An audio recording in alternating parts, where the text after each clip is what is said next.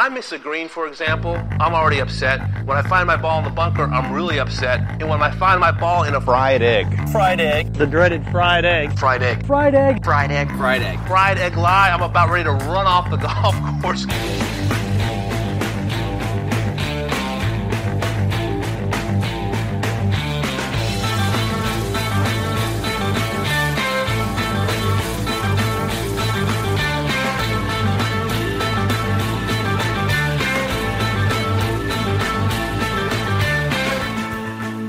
Welcome back to another edition of the Fried Egg Podcast. Today's episode is our Open Championship preview. So we did five things. I think I think Clayt's got to five things with uh, golf course architect, former European Tour player, and uh, golf commentator Michael Clayton. So uh, Michael has played in three Open Championships at the Old Course.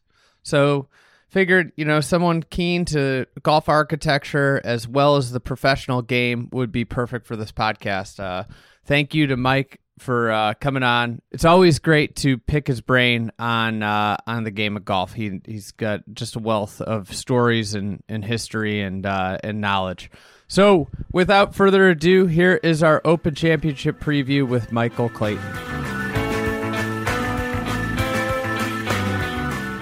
Clates, you're uh you're back, and we got the 150th Open at St Andrews, the old course. I know it's a place that you love, and uh, I figured it'd be a great time to bring you on to talk a little bit about you know the world of professional golf, and I'm sure we'll touch on the old course. But tell me, uh, how many how many competitive rounds have you played at the old course uh, in uh, professional golf rounds? Uh, two missed cuts and a make cut, so eight. I made the cut in 90, 1990, missed it in 84, missed it in 95. Three majors. Three majors, yeah, that was it. So, and, and I've never played the golf course outside of a, an open week. I've walked it but never played it. So I've never actually played it for fun. It seems like you got to go do that. I do, yeah, yeah. It's, it, I mean, it's kind of a train wreck of a course to play in the middle of the day when there are thousands of people out there and just, you know, when you've played it when you're in an open, it's like playing it when it's just, I mean, it's the craziest place in the world to play golf. It's not like you can go out there at four o'clock and be on your own. You're playing in a four ball and it's six hours and there's balls going everywhere. And, in some ways, I just enjoy walking it rather than playing it. So this is uh with it being there, I feel like it's a really nice kind of punctuation on the year of golf. I think we've had really, really standout major championships uh, this year, and, and it's fitting that it's the 150th Open and it'll be at St Andrews. And for this, I uh, I did our traditional preview here with uh, five things about uh, about the tournament that you're looking forward to. And uh, why don't you why don't you hit me with your first thing that you're you're looking forward to? uh, Tiger, because everyone wants to know the, the state of Tiger's game. And uh, we, I finished up watching, was it YouTube last night? Or no, wherever it was, I watched that round he played at the McManus thing in Ireland. So Swing looks good. You know, I just think he's the most compelling guy since Seve, who was the, you know, so it's, everyone's fascinated as to what he's going to do in the state of his game. Um, how the course plays is the second most interesting thing. Is how's the uh, what's how, how's it going to be affected by the equipment, which is really a debate that's ramped up even more since the last Open. There, you know, it was a, it was a it was a question in you know 2015. They were already playing the tournament on five different golf courses, or four plus an out of bounds: Himalayas, Eden, New, Old, and the 17 tees out of bounds. So, but that debate's only gotten bigger in the in, in, in the intervening seven years. So it's it'll highlight where the state of the game is re-equipment, and so much of that is the problem with that debate is that it's so dependent on not dependent on, but people fixate on the scores they shoot. So if 19 under wins like it did in 1990, it's a disaster because, well, look, the course is too easy and obsolete and too short. Five years later in 95, John Daly shot, what, five under? So five under one all's right with the world because only five under one, but that's complete. You know, that, that depends on the weather. So, so it, you know, it's not asking the question of what the equipment's done to courses, including St Andrews and Royal Melbourne and Merion and you know the great old courses that were intended to play one way but play another way because the ball goes so far. Those two are uh, are right there on mine. I'm uh, you know I'm very fascinated with Tiger uh, for this this tournament. Obviously, you know we didn't see him at the Country Club last time we saw him at uh, Southern Hills.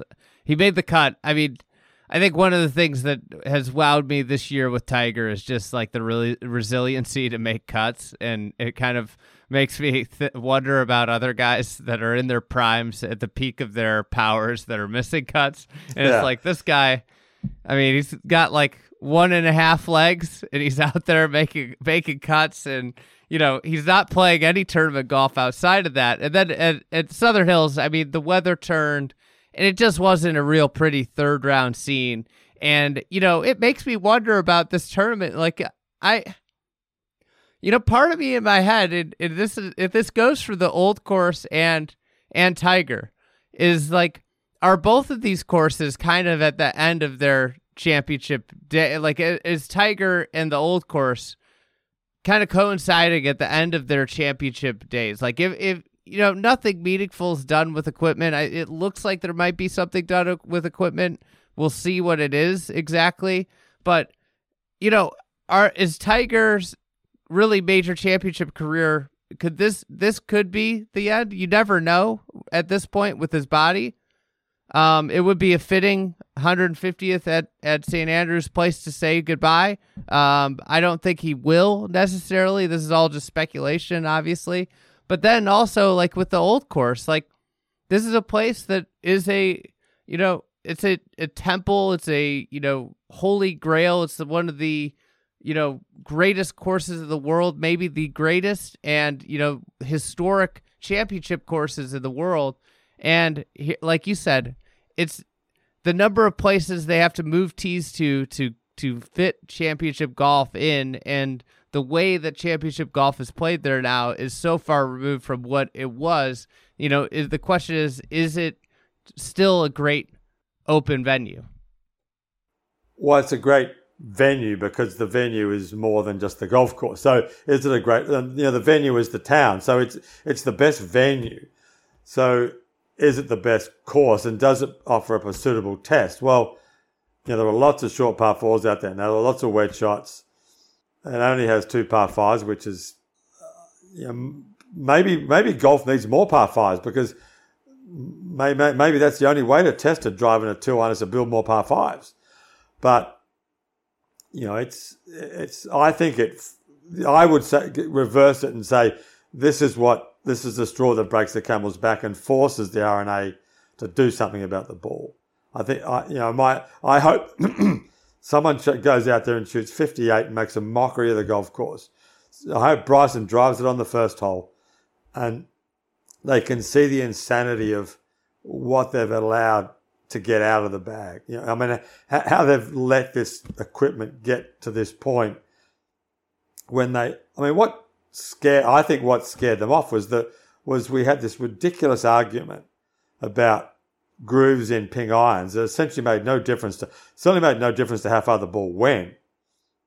But that case spooked them so much that they just kept putting off and, you know, were too scared to ban the driver head size.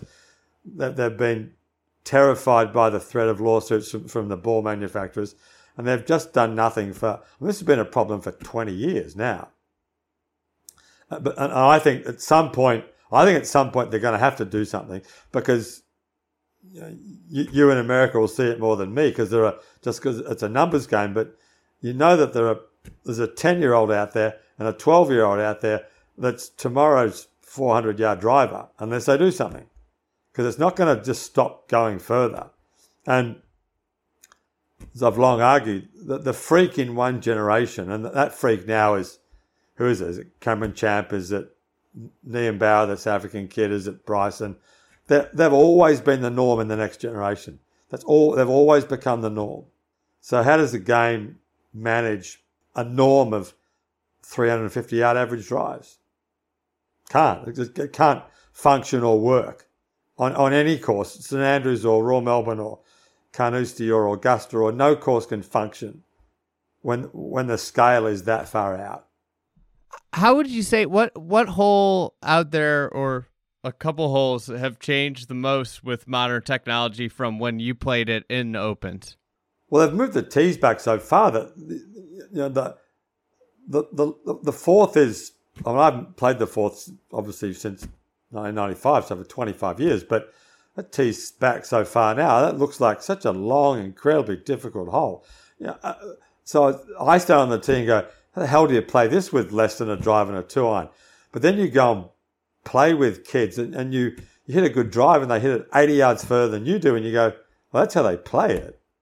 So it's hard to, you know, unless you're out there watching them, playing them, and seeing how they play it, it's hard to imagine how difficult or easy that hole's going to be. What can you do with holes like six and seven and you know nine and ten and twelve and sixteen you, and eighteen? You can't make them any longer. They're just drives and pitches, drives and wedges. So, you know, it's unusual. If you were building a golf course now, you would never build as many short par fours as, as they build on the old course. I mean, one short, three short, six was short, seven, eight, nine, 12, 18, 16 were all kind of short par fours. So no one would compile a group of holes like that and put them under one course now, no matter how great they are. So it's, I'm convinced they're going to do something. Some point they're going to do something about the ball because they have to. Yeah, you know it's at some point something has to be addressed. What uh you know with regards to the with regards to the golf course i, I know this is you, you, know what you consider the greatest golf course in the world to be the greatest golf course in the world. What's your uh what's your favorite memory or the one you think about? Like is there a shot that you played in in your majors there that you think about the most over the years? Like is there a shot you remember the most? Uh, well two. Um the first was the second hole in 1984. I put I pulled a drive over in the bunker way on the left, and the first lesson you should learn about links golf is if you're in a bunker, get out. And it was kind of a nice lie, a little on a downslope, not that high lip. I can get there with a seven iron, straight into the face, nine iron, straight in the face, sand wedge out sideways triple. So I remember that as, you know, the first just get out. Just it cost you a shot, get out. And the second was playing with. It was a freak draw. The the draw in 1990 was supposed to be Payne Stewart, Bernard Langer, and Larry Nelson. Right before the tournament, like on Monday, Larry Nelson withdraws, and I would I was the second qualifier. I'd played well that year on tour, so they stick me in the in the in the group. Unbelievable. So it's Stewart, Langer, Clayton, like, what's going on here? This is like, this is like ridiculous. So, Bernard and I were, Payne was obviously playing really, we finished second that week. He was playing well. Langer was not playing well. I was playing well. So we were, we were both one under playing 17 on Friday. And the cut was going to be even. So I thought, well, I can make a bogey in a par and I'll be fine. End of the wind, three iron shot. I flew it into the bank at the front of the 17th green and propped it and ran up to about 15 feet. It was like an amazing shot. And Bernard did pretty much the same thing. So we made fours there, parred the last, and the cut finished up going to 143. It was the first under par cut ever in a major, I think. So that was kind of a cool shot, but um, yeah, one good memory and one bad one. But it was it was it was fun to play with those guys. You, you kind of it was a that was an unusual draw for me in a major for sure. Yeah, what what was that like? Be in a major, uh, you know, it being we see it happen all the time where you know somebody WDs and you get out of that gr- group. Do you remember like what was the difference in the feel of a major at? And I'm sure like you you had events where you were in high profile late Sunday pairings, but when it's a major championship, how is that different? I don't remember really. I mean, I, again, you, you just kind of you're into what you're doing. I remember walking on the first tee. I was with Squirrel, who was caddying for me. Squirrel, who caddied for Geoff Ogilvy when he won the US Open I walked on to the first turn, looked at Bernard, I said, "Shit, you guys must be nervous playing with me today." but um, yeah, it was they were great to play. I mean, Payne was that no, it was it was a it was a really cool group to play with. Bernard was, you know, they were two cool guys to play with. It wasn't like I felt out of place or, you know, they, they didn't treat me any differently from they would have treated Larry Nelson. And it was it was just it was fun playing with them. And there's always kind of you know I don't know what it is, but there's always more energy or more something around a group like that. You know, partly because you don't want to make a fool of yourself and, and you try desperately not to. And I played decently enough that you know I walked off the last green and at least I didn't think I was a complete hack. But it was fun, and Payne played. I remember how beautifully Payne played. He was using that big that that whale Wilson driver, and he played beautifully for two days. The whale. I didn't think we were going to talk about the whale, uh, but that's uh, you know uh, old school old school club that not everybody listening to this will be even be aware of. Uh, with Tiger, you know, we we kind of breezed over it. How what what are your expectations? What do you expect out of Tiger this week? Uh, you know, and I I always preface this with saying anything he does would surprise me, but I'm curious what you th- what you think. No, well, we, Shaq and I did a state of the game pod last week where I said, well, of course Tiger can't win, and he said, well, why can't he win? And you go, well, you know, we've spent. I mean, I thought in 1996 it was, you know, there's no way this guy's going to make enough money to make a card for 1997, and of course, you know, won twice, and so we've we've spent 20 years underestimating what he could do and how great he was until he, you know, until kind of St Andrews and Pebble Beach. Well, I, well, Augusta in '97, it was, you know, that was the first time. But once he'd done St Andrews and Pebble Beach in 2000 you could never underestimate how great he was and what he did. And it's it's interesting to look back at his career now and you know understand that we lived through one of the you know the greatest eras. I mean the you know the Jones era, the Nicklaus era, the Hogan era, and, and Tiger, and it was you know we're all lucky to incredibly lucky to see him play and, and play. I saw him play some inside the ropes a couple of times. The last round at Bethpage in 2002, the last two days at Hoylake, and the and the singles at the at Royal Melbourne in the Presidents Cup, and it was, you know, golf beyond belief. Really, only in my time, only watching Seve was close to being as good. Now for a quick word from our sponsor, Zero Restriction. At this point, I am uh, across the pond. I'm in Scotland, and I am geared up. I'm kitted out by Zero Restriction. They make uh, some of the best outerwear in the game, but it's more than just the rain gear. Obviously, they've been doing that forever. Uh, I remember as a kid having a ZR uh, pullover that lasted me forever. Uh, I think I still might have it at my parents' house, and probably was is still rain, rainproof, uh, waterproof. So they have pullovers, hoodies. They've got a new line of joggers that we're trying out. Really, we're we're just uh, we're testing it out, and they are sponsoring our summer school in Scotland. So if you use the promo code SGS25, you will get 25% off all your purchases at zerorestriction.com. 25% off is a substantial amount. So if you've got a Bandon trip, you've got a you know, a Scotland trip, or you're just looking to get ready for potentially fall golf, cooler golf, uh, and you want to save some money, uh, go with zero restriction. Use the promo code SGS25, and it will get you 25% off your purchase at zerorestriction.com. Now back to Michael Clayton. A thing I'm watching is, you know, over the years, I think eh, this goes a lot with the weather conditions, the courses, the architecture, the the firmness of the turf. The Open is an older older guys tournament. You know, we see a lot of older players win Open championships. If you go down the list, like the the average age of winner is a lot older. So that's something with with with us in an unprecedented youth cycle that's something that I would like to see. I, you know, is, is something I'm just watching. Is are we gonna are we gonna get a guy that like bags his second major or an unexpected, you know, add on to a two time major that's a little bit older in the in the tooth, like a uh, you know that that's something that I'm watching this week.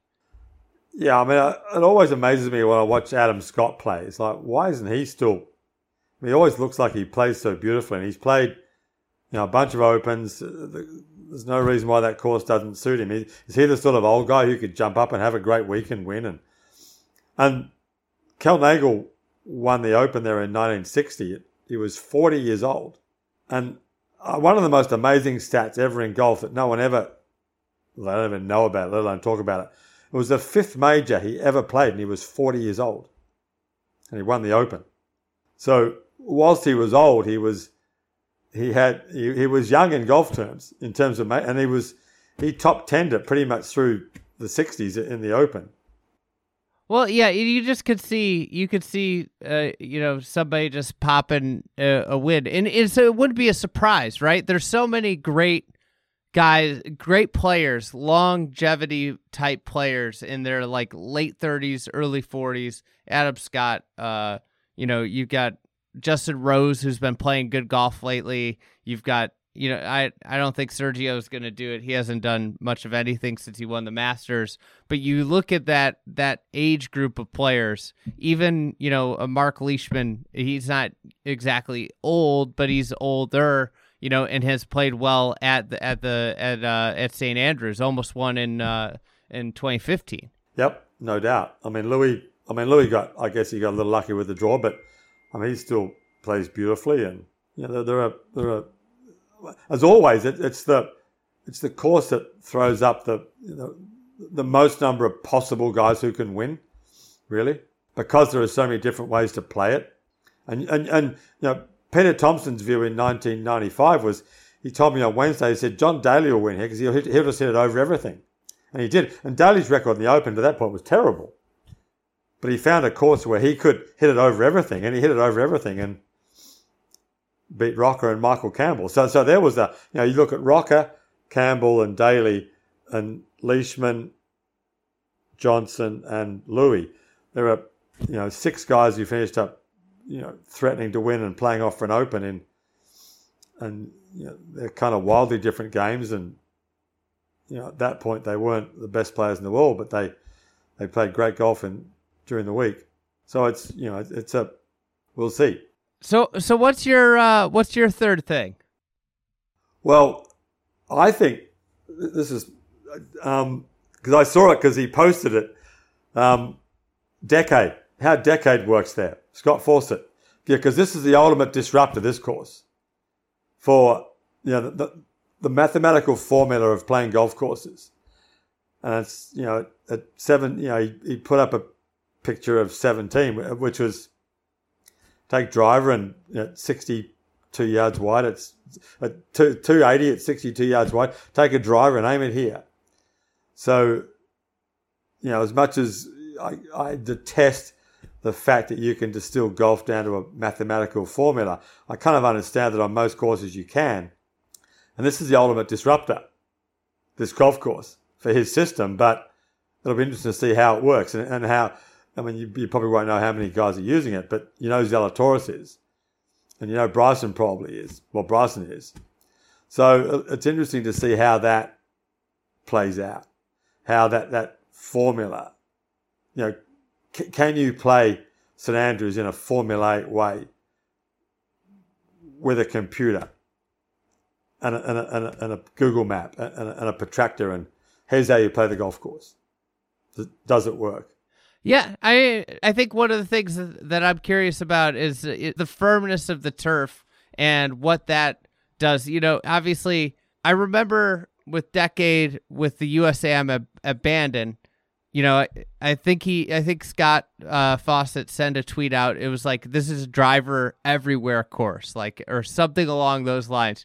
You're gonna hit driver everywhere, and then I was watching the USAM, and it was irons everywhere because the firmness of the turf and the way that ball just ra- runs, you know, and that will be the interesting aspect of like you know, mathematically, when you look at it, it's like, okay, I can't hit my driver this far. But we've seen in so many opens, guys reach bunkers that they didn't think they could ever get to in very crucial spots, like the 72nd hole of an of an Open, where they hit it. You know, they're just pumped up, and the turf's running, and the ball gets to a bunker they never thought in a million years that they would reach. You know, that's the the I think the equalizer with links golf, along with the wind. You know, and the, and what that does to particularly young players, and you know that mathematical not hitting different shapes of shots is this one stock kind of shot type of mentality. Yeah, just tee it up and hit it as far as you can, and uh, and it's in, in some ways it's such a tempting place to do that because you can get so close to so many greens. Uh, the, the ultimate case of I mean that bunker that Norman drove it into at Troon in the playoff. I played that week. The bunker was never a consideration. It wasn't remotely close to being in play, and because no one almost no one walked back to that tee because that tee was so far back at Troon. I mean, Wayne Grady, who I stayed with that week, was in the playoff.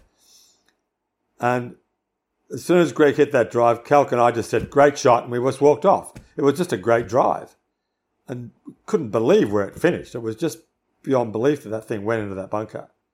So you're right. That's the, that's the, you know, it's the mystique of the links and why they're so interesting and why they're, you know, a bunker that's, you know, the Ernie Els story about those bunkers at Muirfield on the fifth hole that why the hell are they there?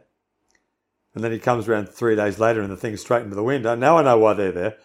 You know, so so it's no there aren't it's golf like no other golf. It's like tennis on a clay court, which I never understood until Paul McNamee, a great tennis player, explained to me why clay court tennis was the equivalent of links golf, why it was so much more nuanced than hard court tennis or grass court tennis and why it was the most interesting and the best form of the game.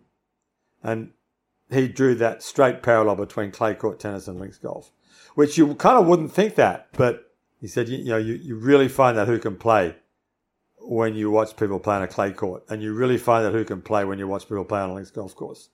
I think you know one thing I'll I, I I'll parlay off this. This one of my things is is uh I've got Will Zalatoris uh, along with Rory McIlroy. These both these guys have three top tens in all three majors. Uh, Zalatoris obviously has been extraordinarily close the last yeah. two.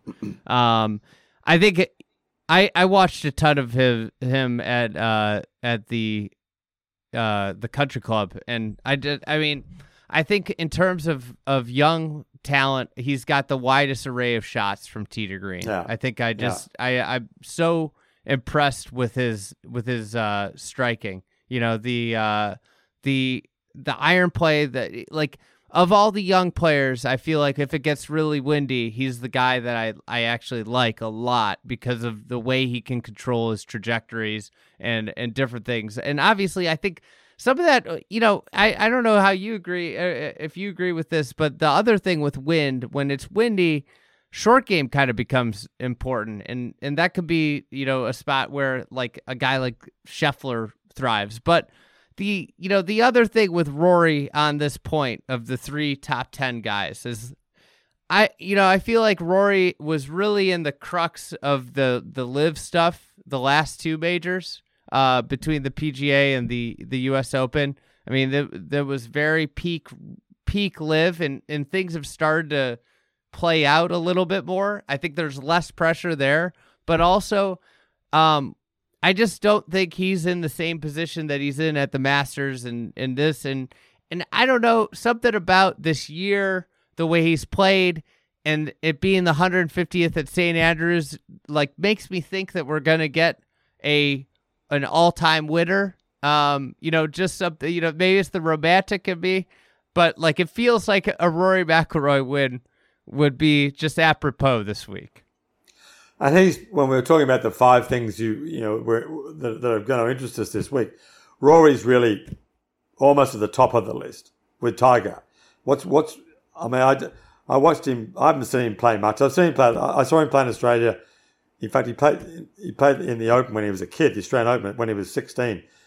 But I watched him play. He was here in the 2014 or 15. I can't remember. In fact, he won. He buried the last and Adam bogeyed it, and he beat him by a shot. I was astounded at how good he was, and he was he won four majors at that point, I think, and, and it's beyond belief that he hasn't won one since. I mean, how's that possible? And uh, you know, and, and we watch him play, and it's like, how's he going to mess this one up? And, and surely you can't keep not winning if you're as good as that and you put yourself in that position. I mean, it seems like he's gotten around playing that miserable first round and taking himself out of it on Thursday. But he's played some great opening rounds the last couple of majors. So I just can't imagine that Rory McIlroy finishes his career with four majors and not not. I mean, I would bet on eight because I just think he's that good a player. But you know, how as each as each subsequent year and major goes on without him winning one, it's got it's got to be diff- tough for him. Well, that's the thing too. It's just the pressure that adds with every miss, you know, and every close call. And, and I think you know, like everybody was writing there, like you know, everybody kind of talked about how the Masters was such a big deal for him finishing second and walking away happy.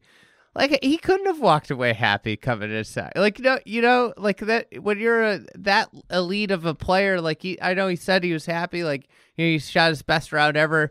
But it was all that. It's always all the other things that you know. You think about. You get done with a four round tournament, and you know you remember every little micro mo- moment and every time you just you gave one away and and I think that's been the big thing with with Rory over the years is just the his game just doesn't seem quite as tidy as others in, in majors and there's a, there's these lapses and these three hole stretches and but that being said, I, I do think he's playing as good of golf as he's played in a very long time. You know, he's yeah. he's you know, he's had some runs of great golf and this year has been one of those runs and, and it just it seems like the moment like if I was going to pick an outright winner this week, I might pick I think I'm gonna pick Rory. Um, I'm gonna have to pick somebody different for like my one and done that I'm in, but because I've already taken him. But like I like Rory this week. Yeah, and he played what he, he played. He got caught in the wind. That was it. The Open Louis one where he shot 63 the first round, then got, got mm-hmm. the horrible start of the draw and shot a shot a high 70s in the second day and finished up, you know, that far behind. But it was only that one day that, yeah. I mean, I just you know he's. I mean, his swing always looks great to me. When you watch him play in Canada, and you think, well, of course he's the best player in the world. But if he was the best player in the world, he would have won one major in eight years, wouldn't he? So that, that's why it's why it's such a fascinating game. You know, it's a it's a conundrum of the game. I mean, how can when when when Tom Watson walked off the 18th green in 1983, and you know, if, if someone had said that's the last major he's going to win, you would have been, what are you talking about? Because he's the best player in the world. He's 34 years old. Same with Arnold Palmer in 1964 Augusta.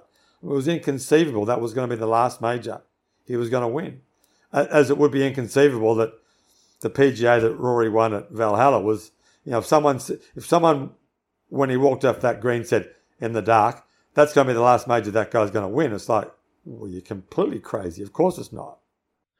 I mean, that's the thing too. That's the kind of I think one of the the fallacies that we fall into every time we get a guy that wins one. You know, Jon Rahm at, at last year's U.S. Open. It's like, well, like could this guy win five majors like is the media thing and it's you know it's hard to win two majors it's there are a lot of great players that don't get two majors there are a lot of generational talents that get two like look at dustin johnson and his career of majors how's yeah. that guy only have two you know like it feels like he should have five or six and he only has two and and will he ever get another one i don't you know i don't think he will i mean how does fred couples have one how do Fred Couples, Hal Sutton, John Cook, Bobby Clampett, Mark O'Meara have three between them? I mean, it was beyond imagination that, I mean, that, uh, you know, my contemporaries, they were the best college players in America when I was growing up. And they, well, how's that possible? As good as they were. And Seve and Faldo finished up with 11 between them. It's so hard to win majors and i yeah. think it gets harder when you go through these lapses when you have the droughts. Like once once in your mind like i it's one of those things you want the young talents you, you want them to pick one off early because then if they don't pick one off early it's all of a sudden you start to get worried that it may never happen because of the scar tissue that comes from coming close and falling up falling short so often because you know, when you think about golfers, is like there aren't a lot of golfers that have more than a 10 year window of really good golf. For most guys, it's five years. Like, you know, that of really great golf. And, and you know, the, the, pe- the players with more of more than that window, they're, they're just uh, generational players, you know? Yep. No doubt. It's a, the, the, golf tournaments are hard to win. They're really hard to win. You know, it's easy to sit back and say, oh, he should have done it. You know, it's like, it comes down to that when you got to get it done, which shows how it only shows how great the great guys were. Tiger, the, the obvious one, Tiger Jones, Hogan, Nicklaus. You know, it shows how great that, that they could just pick them off, and in a part, in part, they picked them off because they knew that that was what was going to happen to the other guys, and very often it did. Um, so we both, uh, I think we both dispensed of four. I'm guessing that we probably share a fifth here. We've we've shared almost all five. We didn't talk about these before. Um, okay. And uh, this is, uh, I'm guessing LIV is is on your list. Is the fifth one the Uh, tour and the PGA tour and and what might happen that week? Or did you did you keep it off? I, I, I no, I kept it off. I'm so over it. I just, I think history will, in 10 years, we'll know how it's played out. I don't think anyone has any idea how it's going to play out. It is what it is. I don't know. I don't, I don't think, I, I don't, history's going to, I, I think there'll be a whole lot of unintended consequences. Hopefully, one of them is the PGA Tour gets out of November and December and lets the rest of the world have some time to play their own tournaments in their own countries without destroying the I mean, the Australian tour has been destroyed by the wraparound tour, Uh, and, and not entirely that, but the fact that Leishman and Smith and Cam Davis and, and our, our best players are kept behind after school to play because they want to get off to a good start the following year. It's kept them out of playing in Australia, and it's just trashed our tour. You know, so if one of the unintended consequences is the PGA Tour gets out of November, December, that'd be a great thing.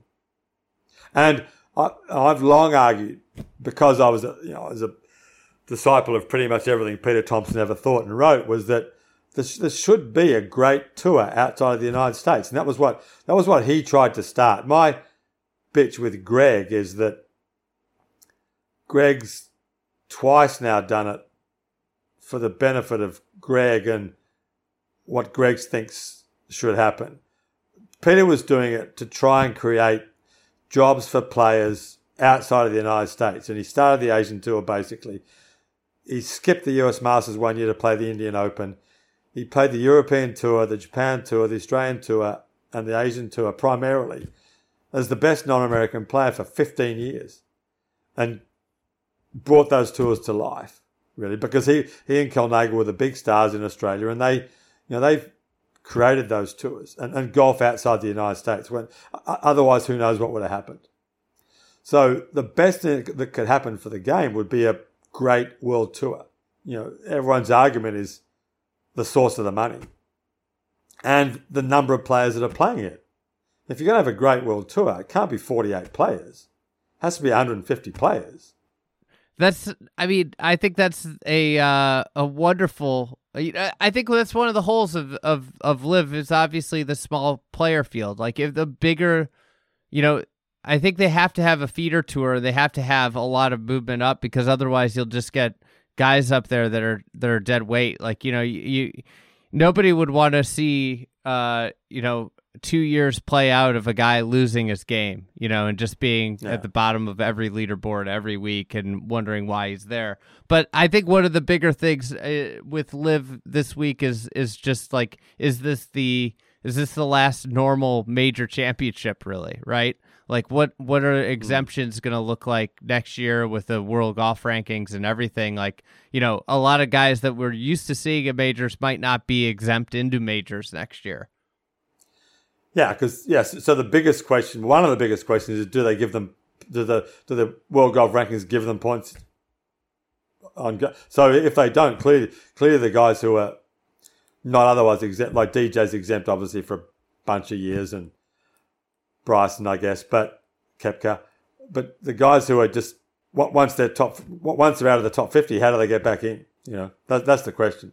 But Rory and Rory hinted at it, but but at some point is there a compromise? And everyone kisses and makes up, and who knows? I mean, that's why it's so interesting. I think. So what's your what's your fifth thing? Um, if I was an Australian, it would be on a whole. How do the Australians play? Because they've always there's always or generally been an Australian in there with a shot to win. So which one of them is it? So that's purely out of self interest. But you know, Cam Smith, Scott Leishman. Um, we've got a bunch of guys playing this. I should know Matt Griffin, who qualified from Asia. Sorry, a, a tournament. No, no, no, the Vic Open. The Victorian Open here got three spots, which was kind of bizarre because uh, because we didn't play an Australian Open last year. So so they gave those spots to the Victorian Open. So Matt's from Melbourne, a friend of mine, so he's playing. So you know, from a purely selfish point of view, my interest is in how the Australians play. That uh, Cam Smith's, I think, one of the mo- more fun, uh, you know, top ten players in the world to watch. You know that he gets it done differently. He's obviously added a ton of distance. He's gotten so much better with the with the striking, but that that uh that short game, you got to think with the firm conditions, tight turf. That's a that's a good spot for Cam Smith. Yeah, yeah, he's a remarkable. I I I saw him win the Australian Amateur. He was five down after 14 holes in the morning, and you know the kid he was playing looked so much better, hit the ball further, better swing. Just look, can can wasn't that impressive because we only watched him for 14 holes and go to go five down. By the time he walked off the 16th green in the afternoon, winning three and two, when you kind of pulled apart how he played, it was incredibly impressive. It just didn't look that impressive, and he's just been the same way his whole career. He just doesn't he doesn't look like Rory or Koepka or he just doesn't look obviously Greg Norman or Seve. Doesn't look obviously impressive, but if you really watch him play and study how he plays, he's incredibly impressive, and he keeps doing it. So, uh, who's your pick to win?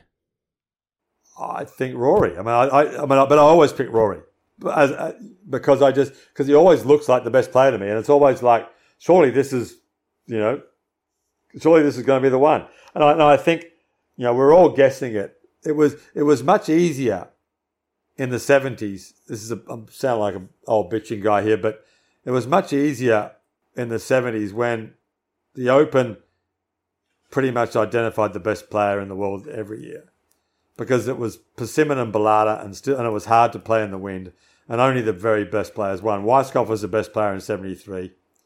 Uh, Jack was always the best player, so he was always there. Trevino was playing the best golf in 71.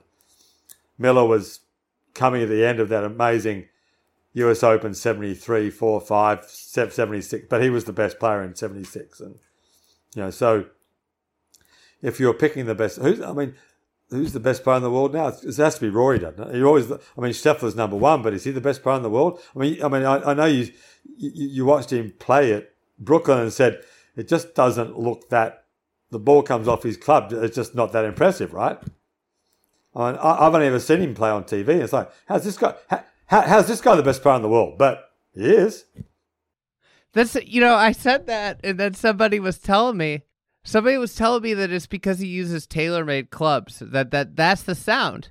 But it, I when I listen to somebody else playing TaylorMade clubs, it doesn't sound like that. It it just like it's this weird. It sounds like he hits him fat almost. Like it, it's like fat and clunky, and then it ends up like four feet away from 220, and you're like, wait, like is that re-? like? I, it's funny. I got texts from some other some caddies around yeah. the tour that were like, dude, I totally know what you're talking about. Like, you know, he you hear him hit the ball, and it's like you you think he like toe hooked it into the into the junk, and it ends up ten feet, and you're like, wait how did that? But yeah, I, you know, if I was gonna say who's, the, I think Justin Thomas impresses me the most. Yeah. Justin Thomas and I would say I, I think Zalatoris outside of putting really impresses me too. Like those two guys I think are on a different level when it comes to their shot making capabilities in terms of being yeah. able to really control uh, dis- distance, height, shape, everything. They got all the shots in their bag. Yeah. And of course, if you don't, you know, you've got to see them play to see what they're like. I, I, watched Bobby Clamp. I played, in fact, I played with Clampett down here in 1981, and he was, he, they kind of, some I've never seen Zalatoris play, but in some ways they seem like the same player. I watched Clampett play in '81. He was a flusher. He just crashed it. Beautiful player. He he was going to be the, you know, he was going to be an unbelievable star. Yeah. And you know, it went away, but you know they almost you know kind of thin Californian kids, blonde hair, great hitters. So and as bad as Zalatoris' short punting stroke looks, he doesn't miss that many, does he? No, no, not anymore. I mean, I think I think one of the other things I really like about Zalatoris is is, is his swagger. You know, Yeah. like he he when you see you see him the way he moves, the way the way he reacts, like it, it doesn't. He never gets too high or too low, and and it just he's got you know he honestly has that that cocky that quiet cockiness that arrogance that so many great players have like where where they know they're better than the the guys they're playing with but they don't they don't say it but you can tell when they the way they move around that they're better players like it's just Yeah.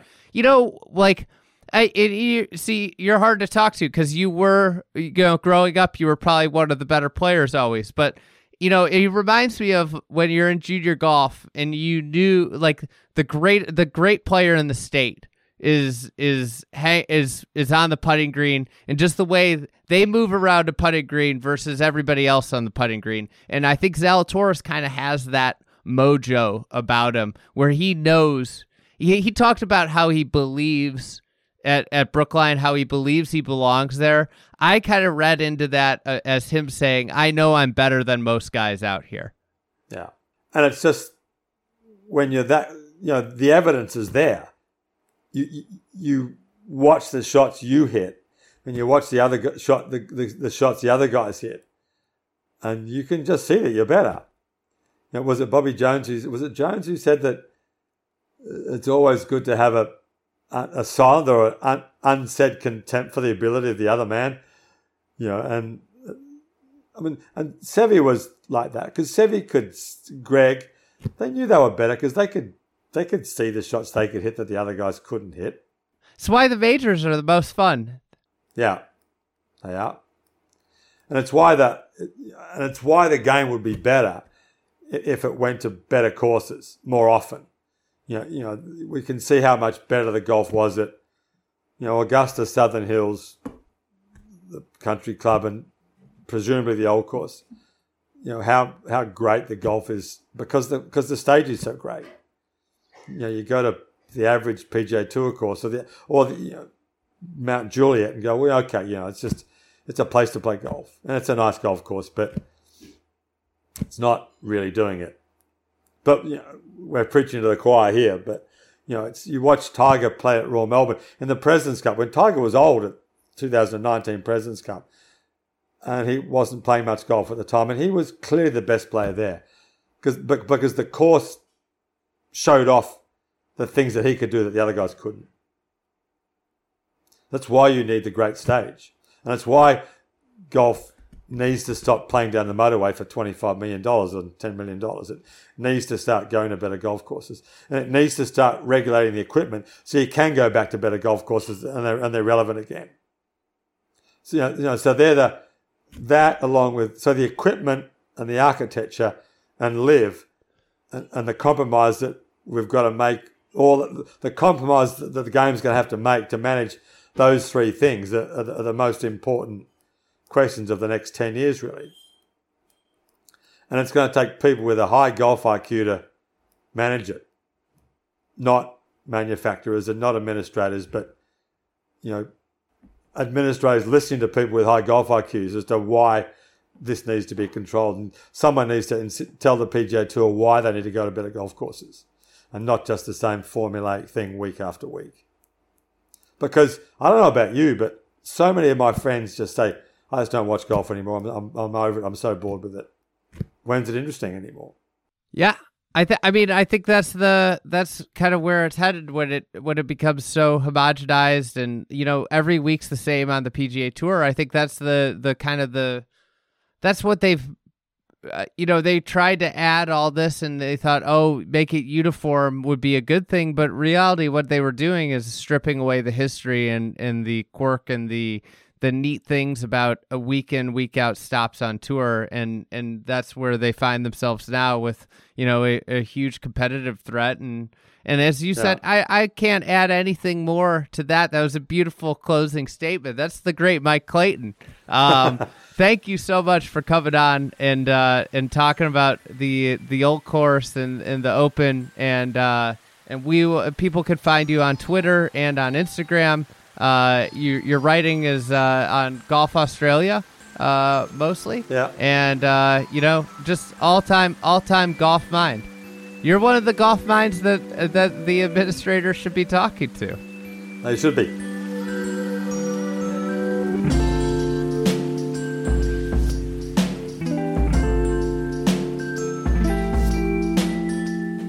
Thank you for listening to another edition of the Fried Egg Podcast. Uh, that was our preview for the Open Championship early this week for the Open. I've got a a special episode. I think it'll be really neat. It's gonna we're gonna go in depth on uh, preparing for the Old Course with a player and a caddy. So I'll let some more details come out later, but uh, really excited about that episode and uh, I'll also probably give some thoughts on the old course uh, first time visiting in there. So, thank you to Meg Atkins for producing and editing this podcast, as well as Fridays. Um, she's doing an awesome job. Thank you, Meg. And a uh, quick reminder we have some Open Championship gear. I hope there's still some there. We've got Tartan Seamus head covers and yardage book covers, as well as ball markers with a special St. Andrews logo. And then we have T-shirts. We have t- uh, regular T-shirts, long sleeve T-shirts with a uh, a cool illustration on the back, as well as our St. Andrews logo, Fried Egg logo. So you can get those at proshop.thefriedegg.com. And thank you for listening to the Fried Egg Podcast.